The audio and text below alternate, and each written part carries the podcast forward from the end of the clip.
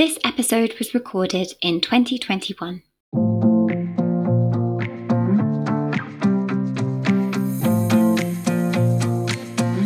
Hello, and welcome to Returnity. I'm Letty Gordon Furs, founder of the Springback Guide. Every week, we'll be diving into the pressing need for better support on women's back to work journeys after maternity leave. You'll hear real life stories from working mums where motherhood has transformed their careers and get an inside look at the industry leaders at the forefront of innovating in this space. Ready? Let's go. Welcome, Christine. Thank you so much for joining me. It's lovely to be here. Thanks for having me. I ask all my guests, where are you in the world right now and what can you see in front of you? So, I am in Tower Hamlets, London, before you get some imaginary idea of a glamorous house, it's an 80s townhouse, but it is right by the River Thames. And so I can see the other side of the river. I see Greenwich out of my window. I can't actually see the river from this room, but I can from most of our house. And I'm in our study slash spare room. Tell me about your immediate family unit. Who's in it? So I'm married to Chris, Chris and Christine, very twee. Uh, apparently, it's a bad sign. It means that we like agreement too much and can't handle conflict. But actually, I think we do okay. And we have three children Celia, who's 11, Vivian, who is nine, and Lucy, who is seven. We have a COVID cliche puppy called Monty, who is six months. So tell me, what did you do pre babies? I did a degree in politics and then I went and worked in politics for a bit. And then I went into public affairs and PR, and I worked in America in Washington, DC for a few years, in Canada for a few months, in Toronto. And then I went to an ad agency. And I was there six or seven years and I was director of communications. But the best thing about that job was I ran our international research projects into what was cool, big trends, what was going on in loads of different markets, and reported the findings to clients and other offices and agencies around the world. So you have to let me in on a, a trend then. Was there a particular memorable trend? We did what 20 somethings at the time were into, what 30 somethings were into. iPhones were arriving for the first time, so changing relationships with our mobile phones. And basically, then we'd go and share those with brands like Mars and P&G and people and talk about how they were going to use those insights in their advertising and marketing campaigns. I just loved it. It was probably my ideal job. Okay, so that's pre baby. So I assume that somewhere into the mix you met your husband. And were you, I know that you travelled a lot, but were you London based? Yeah, so we were both London based and we met in a bar in London. So we were together for a few years while I was working there. And then I had a baby. And then what happened? How was your journey back to work? Yeah, it was rocky. I think it would be fair to say. So I had a really brilliant boss. The boss who was there when I went off on maternity leave had three kids of his own and was really sage source of advice, very supportive. But while I was on maternity leave, he moved to the company he's now at, and a new person arrived who was less supportive, shall we say, who welcomed me back after six months with the suggestion that I went to three days a week from my five days a week, that I didn't manage my team anymore because he would be doing that and perhaps not manage any research because that was quite a big job for somebody with so small a baby. And so uh, perhaps I could do his PR for him instead of my old job. So yeah. basically, here's a big demotion, but I'm pretending like I'm being very kind to you. It was dressed up as a consideration for the fact that my priorities would have changed. But my priorities hadn't changed. I really wanted to go back to my job. I don't think I was very realistic, to be fair about my limitations in terms of travel and those things. Like the first six months of motherhood are quite wild, let's face it. You don't really know where you are, but I did know that I wanted to go back. And I've spent more years of my life in meeting rooms, in corporate environments, than I have one on one parenting. And so, in some ways, I needed the balance of going back to work because it was a big part of my identity. It was a big part of what I knew how to do. Where with my new child, I knew a bit, but not a lot. So it was a real blow. My husband had taken voluntary redundancy after 18 years of starting a business. And so really we were depending on my income. So I panicked and got another job at a research agency, which was a really bad choice for me. I'd gone from this big world job where I was always at conferences and events and international meetings and meeting loads of people to a really research heavy agency where I was in the office looking at data sets in a very insular team. And it was terrible for me. It was a really bad environment. It was very full on hours heavy. There was a lot of conflict in the organization. Don't want to get sued, but there was just quite a lot going on. And so it really didn't suit me very well and was a really difficult transition. Yeah, and as somebody who, let's face it, is quite clearly a raging extrovert, it must have been quite a massive contrast to then go to like research this was much more data driven and survey driven. And when they hired me, they said they wanted to do the kind of research that I really loved, and that's why they were hiring me. But in reality, there just wasn't the work to do in that. So really, they were like, oh, you can run the global Dell tracker, which was tracking people's responses to Dell computers all over the world in 168 slide documents. So it was a disastrous choice. I mean, there's no question about it. that sounds so tedious. and I was terrible at it as well. I mean, everything about it was terrible.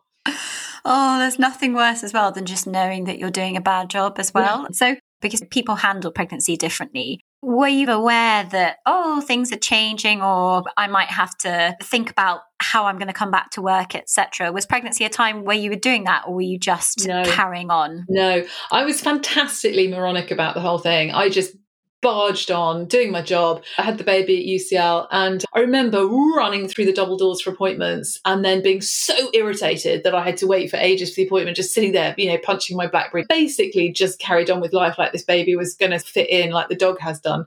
And so I was massively naive about it, which was really stupid. And I think that's part of the reason that I wrote the book was because I just felt like if I'd read something like my book, I perhaps would have grasped the enormity of the change a little bit sooner and perhaps cope with it a bit better.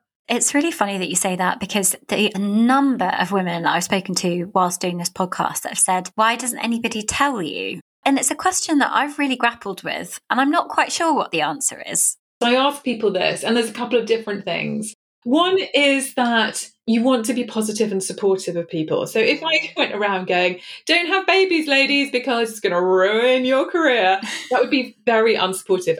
And that isn't what I think. Obviously, I'm taking the piss out of myself, but it's really hard to say to somebody that this is going to be worth it. I promise you that it is. But there is going to be a time for which this feels unbelievably difficult. And when mm. people are pregnant for the first time, they're so excited, they're so positive, they're so thrilled, they're a bit scared about the birth itself. And that's about as far as their brains can compute because it's such an enormous shift. I mean, a friend of mine, his wife just had a baby yesterday. And even last week, he's saying, Christine, I just can't imagine it. You know, I can't imagine what's on the other side of this. So you can't really tell people they have to get there themselves. I think reading about it, thinking about it is a good thing, but you don't want to be the kind of Debbie Downer. And, and it's awful when you are pregnant. People come up and go, Ooh, your career's going down the toilet, or oh, this is going to be hard. You're like, oh, piss off. So I think it's very hard to say it. I think you want to be a role model. And I think we all want to believe that this is possible, that you can keep continuing with a great career and a baby. I think we all want to cling on to that hope, don't we?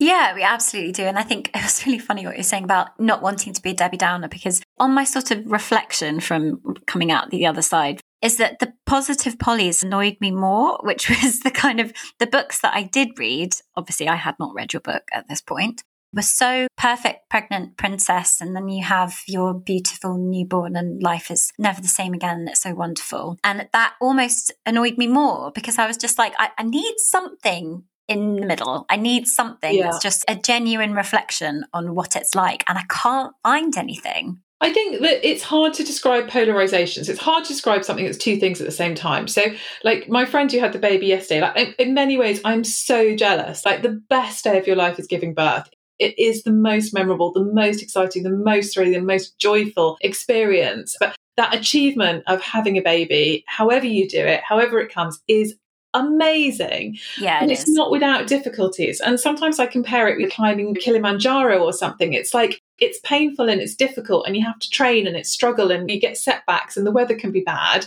but it's still worth it when you get to the top. It is amazing. But I think it's really hard to describe that. This is worth it. It's unbelievable. It's mind blowing in a way that I can't describe, but it also can be challenging in a way that I can't describe.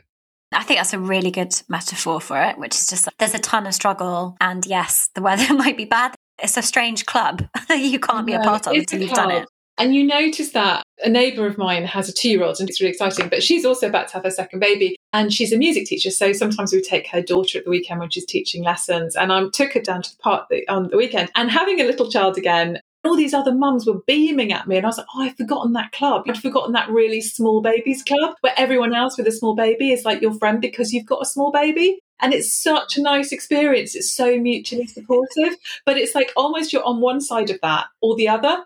Do you know what I mean? It's Yeah. when you have the baby, you suddenly realize this invisible network of women who know exactly where you are and how you feel. So take me back then. You managed to come back from the mat leave. It was absolutely not what you thought. Then took a job in a very introverted space doing data sets and Dell surveys and all sorts of fun things like that. So where was the kind of tipping point? What happened next? I don't really know. I, I think one of the other things about having small children is that it all becomes very dark and hazy and you're very sleep deprived. So I don't remember a specific tipping point in the research agency, but I do remember thinking, how the hell do I get out of this? How do I make this stop?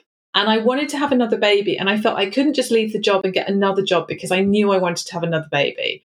So I decided the best thing to do was just to get pregnant as soon as possible. A really practical solution to Yeah, that. it was honestly when they say you're really tired that you, your brain goes into black and white thinking. Like I could see no nuance, no complexity with this plan whatsoever. I was just like, if I just get pregnant, then I've got a legitimate reason to get the hell out of this awful place. So I got pregnant and had my second child.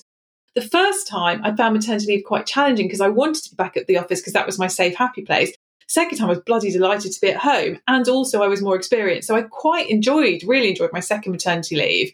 Then I went back and I think I basically picked up my coat and walked out six months after that with no job to go to and no plan. It was all quite dramatic. I was just like, okay, I'm just done.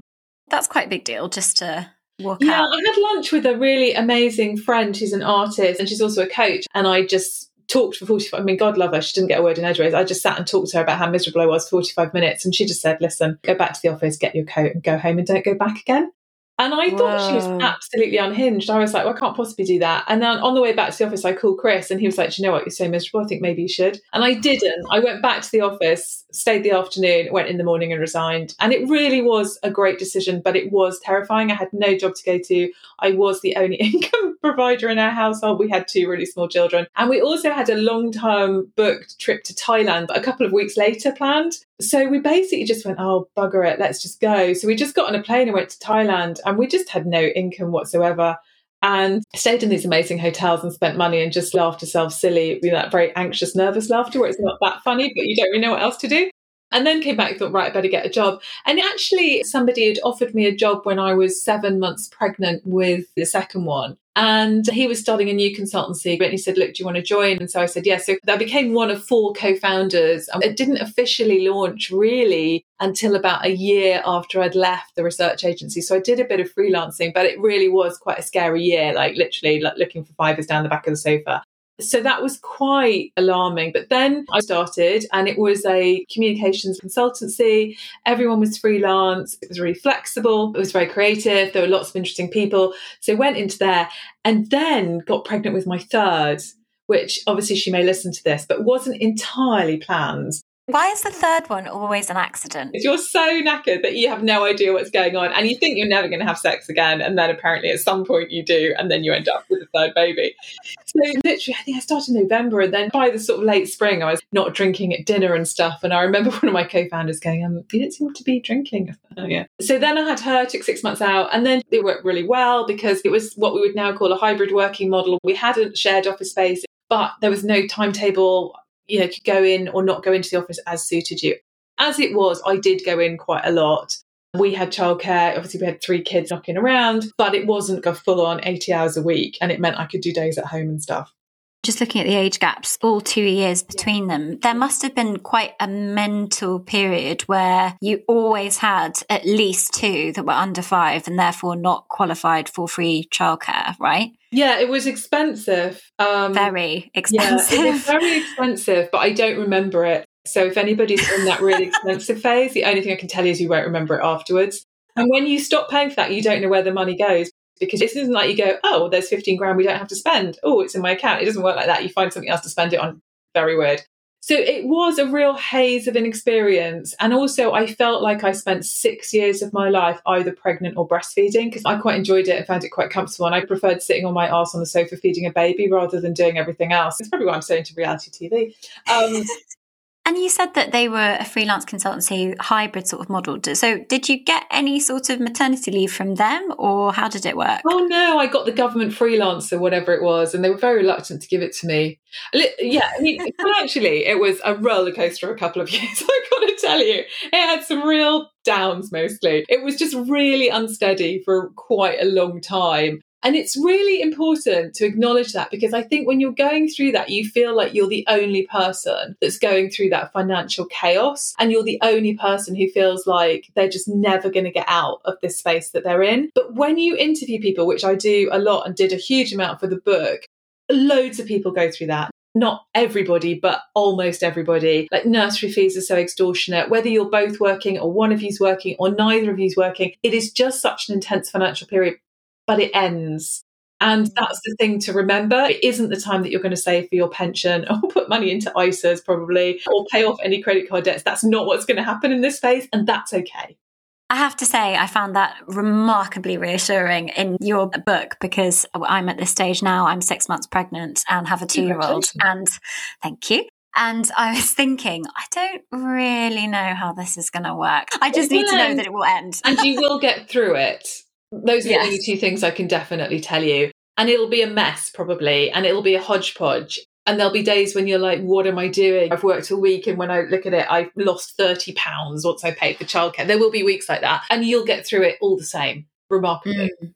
So, just looking back then, what do you feel like your biggest misconception was about working motherhood? Did you even have a conception of what working motherhood would be like?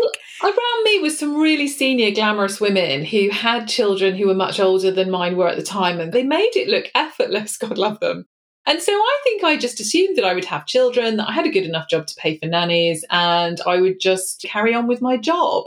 And I think one of the ways that we run society now is we're so often disconnected from children if we have a professional sort of city job that we don't really understand how demanding they are. And I don't mean that in terms of needing feeding and nappy change, I mean emotionally. You don't want to be out for 70 hours a week when you've got small children at home. You don't want to be flying to Paris for three days because you don't want to leave them behind. And I didn't understand any of that going into it. I didn't understand the emotional magnetism of my own children. I think it's a really good point. You also make the really good point that if you're in a kind of city job, children don't really exist other than no. when you're trying to get to work at the wrong time and you're thinking, why the bloody hell are so many school children on yeah, the why tube? in my way? Yeah. Which is terrible. I feel so bad saying that now because yeah. Uh, obviously I feel completely differently. But at the time, they just don't really exist in the kind of oh, city world because they don't. I remember leaving work to have lunch with my boss's old PA who's on maternity leave with her second, had a two year old, and we went to Carluccio's, and I was like, why is this two year old such a dick? Genuinely my thought. it was throwing us food, like having tantrums, couldn't have a conversation with her. I was like, her two year old's a bloody nightmare.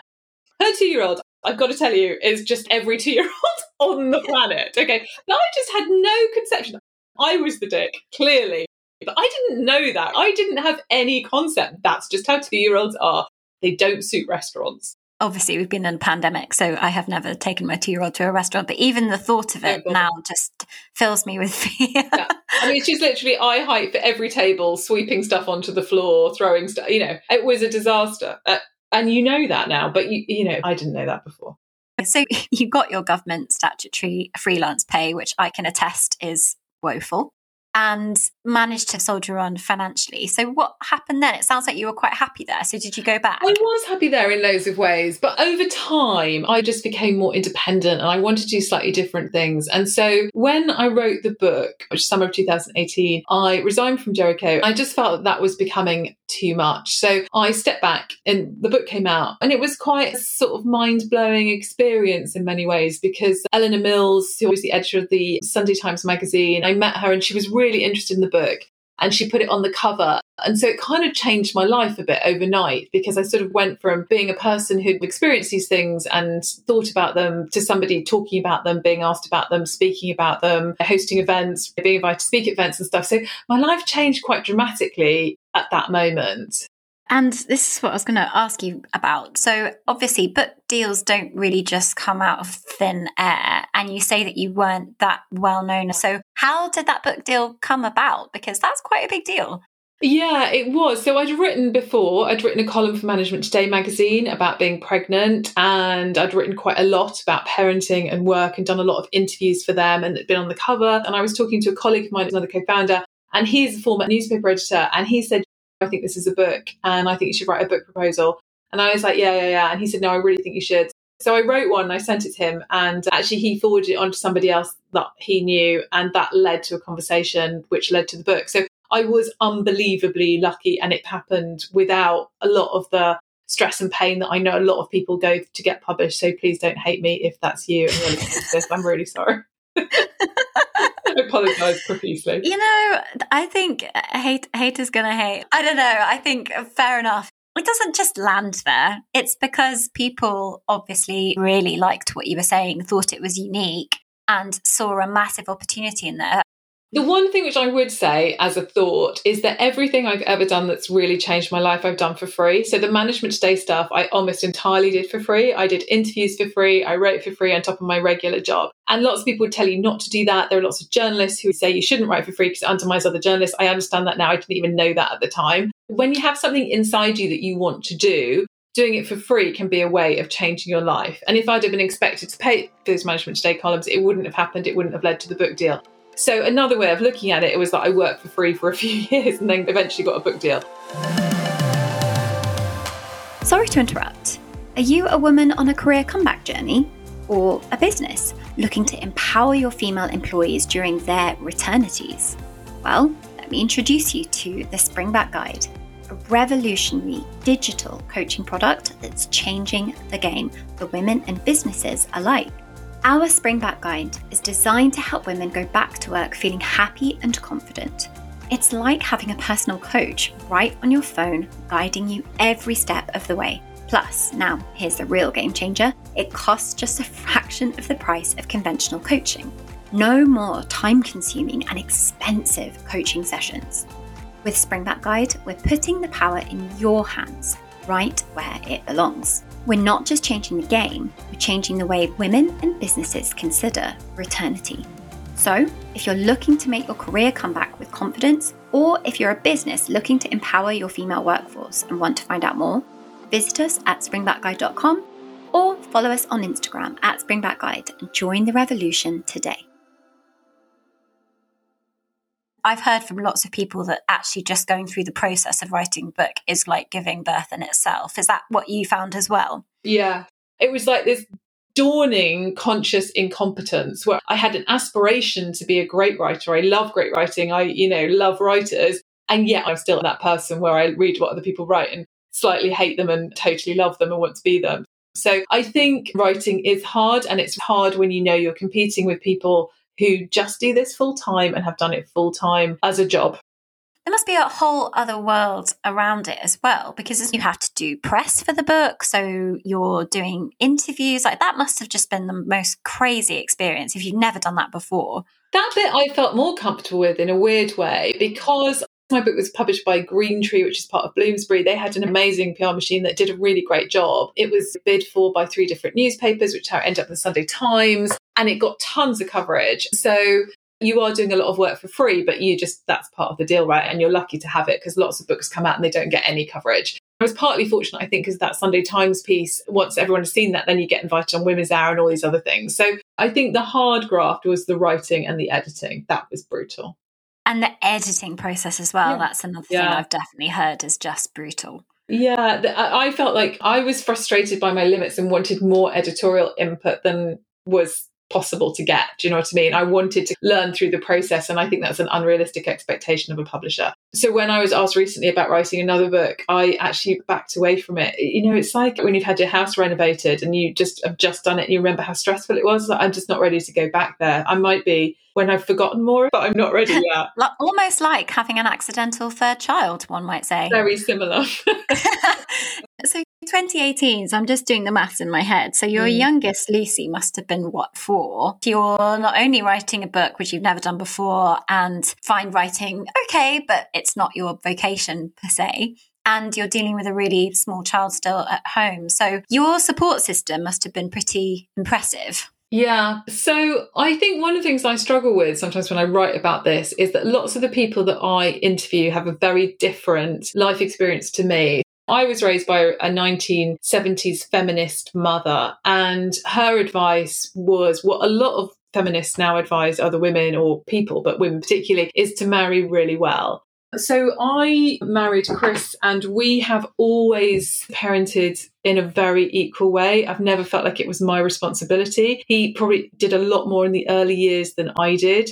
I feel that if I left home tomorrow, that possibly wouldn't be ideal, but the house would continue to run, the children would be, you know, cared for and fine. So we have quite a balanced approach to the parenting, and I think that has saved me slash us.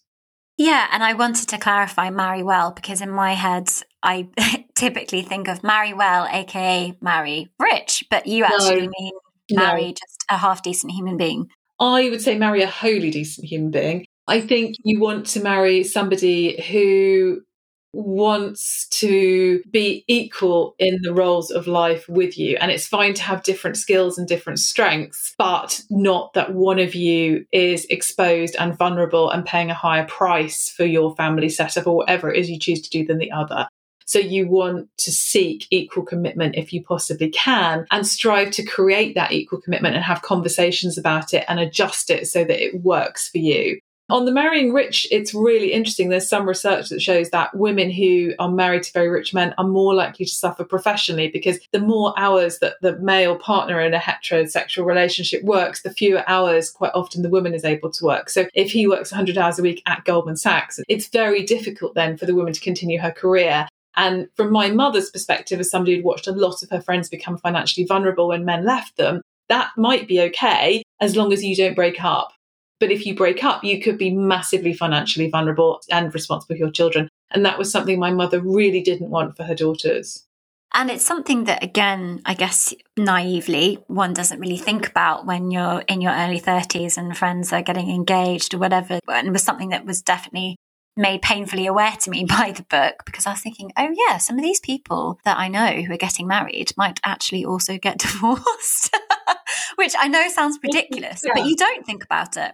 No, my mother had been divorced, and so had my father. So both on the second marriage. So, so I was brought up to think about it. And one of my mother's really clear messages was that you have to have the wherewithal to earn your own money to support yourself and your children if you have them. And I've got two sisters, and all of us have followed that learning quite seriously, I guess. On the marrying rich, well, it can be great if it's the person for you and you've got equality and it's a brilliant relationship, it doesn't matter. But if that's the goal. And if that potentially leaves you vulnerable down the road, then you really need to think about your own independence and also what you would want for your children. And I think my mother just saw quite a lot of her friends break up with men from a more traditional era where women didn't necessarily have qualifications or skills or had given up their careers when the children were born, who just, you know, really lived very difficult lives as a result and I can't even imagine what that would be like. That's something that I think a lot about when I think about the previous generation, where I think there's lots and lots of people who weren't qualified because they had babies the summer they graduated, or if they even went to university, etc. And of course, the era was different then, so not so many people went to university, and it was fine. But I think that's a really relevant point, which is just that your children grow up, and then perhaps you get divorced, and then what?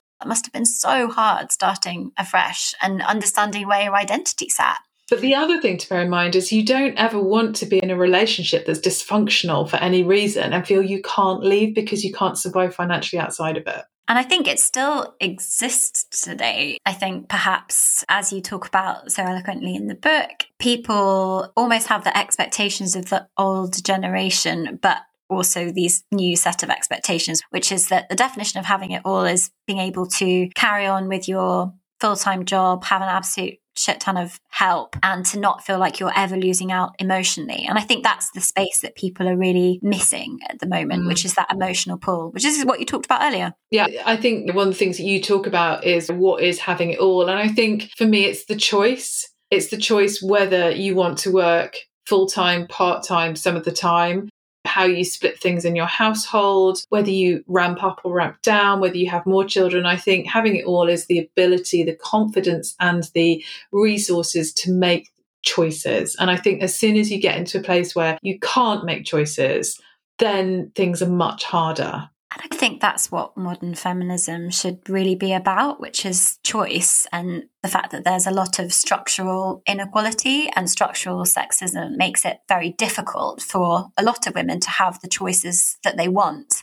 That's something that is just woefully neglected by our politicians. Sorry, but I think it is. I think it is as well. But in an ideal world, I think families, households, units parents would have choices and the men would have more choices as well. And I think the way that Absolutely. we have evolved from a sort of male breadwinner model to this one and a half model where women had less as secondary jobs to earn an income and then we go into flexible work and then the hours culture for a lot of people is out of control i think that's untidy i think if we could keep jobs to a more manageable length where you could do your job and then still care and run a household, look after parents, look after children, do hobbies, do whatever else you want to do, that would be ideal. But we seem to be further away from that than ever. I couldn't agree more. And that's why, hopefully, Christine, at some point, you'll write a second book. So, once the book was out, what mm. happened then? So, when the book came out, I went back to what I was good at, which was I was doing a combination of research projects and then doing quite a lot of speaking on the subjects around the book. So, events and panels and all that sort of stuff. Really enjoyed that. And last March, International Women's Day always leads to loads and loads of events. And then, of course,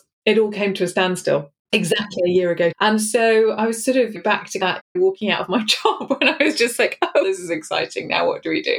And I have worked for a long time with a brand and digital expert. And he and I were speaking in one of his projects. It wasn't cancelled, but it's part of it was paused. And so he was like, Look, I've got a bit of time. And I've been thinking for a while that you should have a vlog. Why don't you try? And I was like, well, to be honest, I've got bugger all else to do. So we basically started it. And in my mind, I thought it might run for six weeks because that's how long we were told lockdown was going to be. And I thought maybe it'll be like a diary almost of lockdown. And so just started making it on an iPhone and it's been a brilliant thing. I've been doing it for a year now and it's given me incredible structure to the week and amazing connections out to people that I've worked with before and people that I've never worked with to be able to talk about the stuff that I love, which is where basically where work crashes into life and all the big subjects that we've had this year around stress and burnout and the lack of boundaries between home and work and what we're going to do next with hybrid work and blended work and remote work. So just to explore all of those subjects, it's been a really exciting and interesting project. But, you know, like I said about the Management Today thing, it's one of those where you start something for free because it's the right thing to do and you just do it having no idea where it's going to lead. And actually, it's been brilliant. I do think there's a really good test to prove almost how passionate you are about it because you would never work for free about something that you just simply didn't care about. I think it's a good way to try things and then you see what response they get. And then if they don't get a response, that's fine. You can quietly give up and know as you did them. And if they get a response, then maybe you've discovered something about yourself or the market or where you sit in the world. So I think just doing experiments and just trialing stuff and seeing what happens is really valuable and something we sometimes overlook. Definitely. But to do vlogs, you're really putting yourself out there. Also, we're in a very visual space at the moment yeah. because that's what media is like. So, what has that been like? And do you look back at your first vlogs now and think, oh my God? Yeah, we watched one this morning because it's exactly a year since we started watching. I was like, turn so it off, funny. it's terrible. Yeah, you do. And it is a real learning curve. And I remember when I started, Philippe going, God, you've got to buy lights. And going, oh, it looks fine. What you on about? You've got to buy a mic. Oh, it's fine. And now I can hear it and I can see it it is really visual and that is alarming. But I think with lockdown, it's, I mean, if you've watched any of them, you'll know that I love clothes. So it's given me a bit of an outlet to like make sure that I'm not in my yoga kit five days a week. It's great. I love I think, it. I think you have my dream job. So you said that before you started writing the book, you'd voiced the idea to a few friends who'd been a bit like, oh my God, you're going to get like big yeah, backlash yeah, on this. true. Yeah. And Philippe always says that if you don't have trolls, then you've got no profile. Um, and I don't have many trolls, so I guess I've got no profile, but I quite like that as an idea. So whenever I write for the Telegraph, these really aggressive men, usually called John and David and George, pile on and say that women should have babies and stay at home with them and, and bake scones and how dare I express an opinion. And I kind of love it.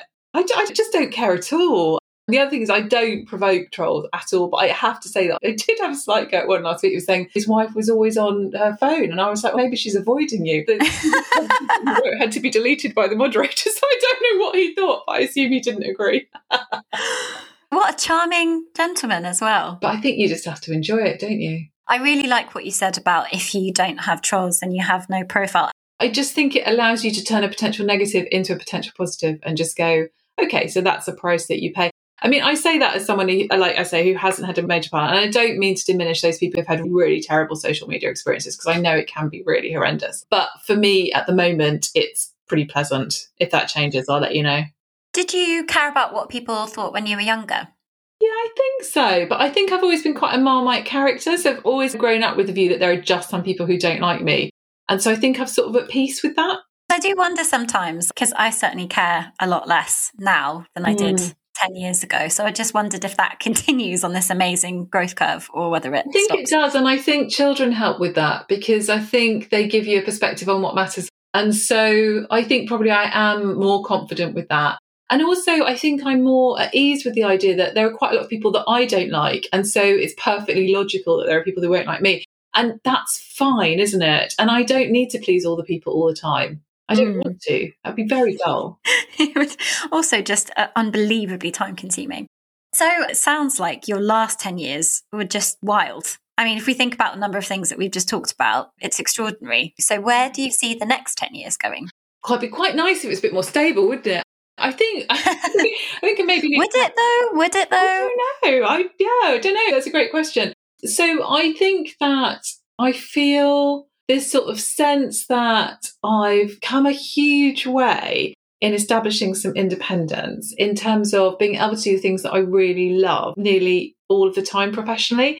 So things I do now are either I go into organisations and interview loads of people and then talk to them about what I've heard and how they could address that on work and life, which I love. Or I do research projects where I go and find out about issues and report back. Or a bit of what I do is write in newspapers or magazines. So all those things are things that I really love doing. And so if I was able to continue doing those things, that would be amazing. And if there could be more stability in terms of not having these dramatic highs and lows, that would be great. But I guess we just don't know where the economy is going. We just don't know, do we? So I find it very hard to predict. But in 10 years' time, my youngest will be 17. So she'll be almost ready to leave home. And I also think it's a really exciting moment because you can change your life again and do something different. So who knows? If you said that Lucy will be 17 by mm-hmm. then, mm-hmm. what would you like them to think of you once they get to that age? I want them to think that we as a unit are absolutely stable and dependable and here for them and that they don't need to think about it a lot. I want them to be able to go into the world and enjoy and be good at the things that interest them. And I don't want to bully them into being brilliantly academic and I just I don't want to crush what they're interested in.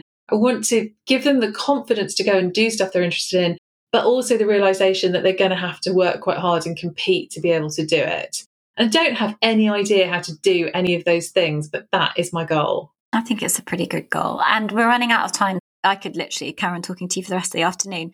A lot of women who will be listening to this might be pregnant or planning that first or even second return to work. So obviously you have a giant book full of advice, but is there a particular piece of advice that you want to leave any mums who might be concerned with going back to work with?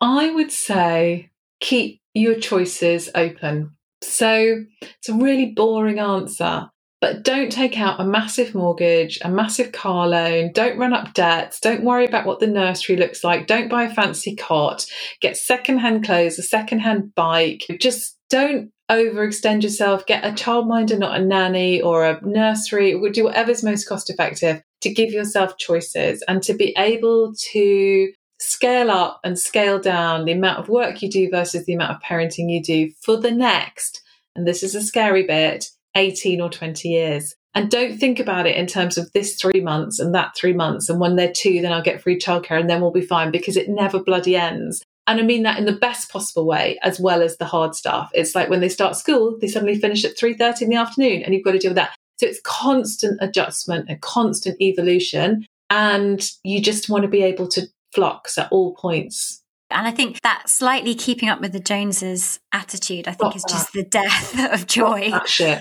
Yeah. Yeah. Seriously, you don't you do not need the, Nespresso coffee machine. You really bloody don't. Put your money back in the bank account. You're going to need it for other stuff. Honestly, all that showy nonsense, don't bother. Unfollow your Instagram influencers who are making you spend a fortune on aluminium stretchy taps or something. Just honestly, just live really conservatively because there will be time later for all those things, but it doesn't all have to be now. Absolutely. And look, Christine, I know that you're everywhere, but there are any social media things that you want to shout about? Obviously, your vlog. Please give us all the details. So, armstrongandpartners.co.uk is my website, and you can just sign up for my newsletter and my vlog. And as you say, it is funny, like I promise. Or LinkedIn is really good. Love a bit of LinkedIn, and the vlog's on there every week. Bit of Twitter. I'm Calmstrong LDN. If you want me to come and talk to your company, if you're struggling with your boss's boss, the CEO, if you work at Goldman Sachs, call me. I'll, pop over. Let's sort it out. I'll pop over. I love it. Okay, absolute pleasure. Thank you so much for coming on. I've literally been smiling the whole way through this podcast, so my cheeks actually hurt a little bit. Thank you for asking such lovely questions. You made it. Thank you for tuning into this episode of Returnity. We hope you found the discussion inspiring and informative. Returnity is about celebrating and supporting women on their back to work journeys. And speaking of support, don't forget about the Springback Guide. It's the innovative and cost effective solution for women and businesses alike. Empower yourself or your female workforce with confidence and success on the road to returnity. To learn more about the Springback Guide and how it's changing the way we approach women's return to work, visit springbackguide.com. See you next week.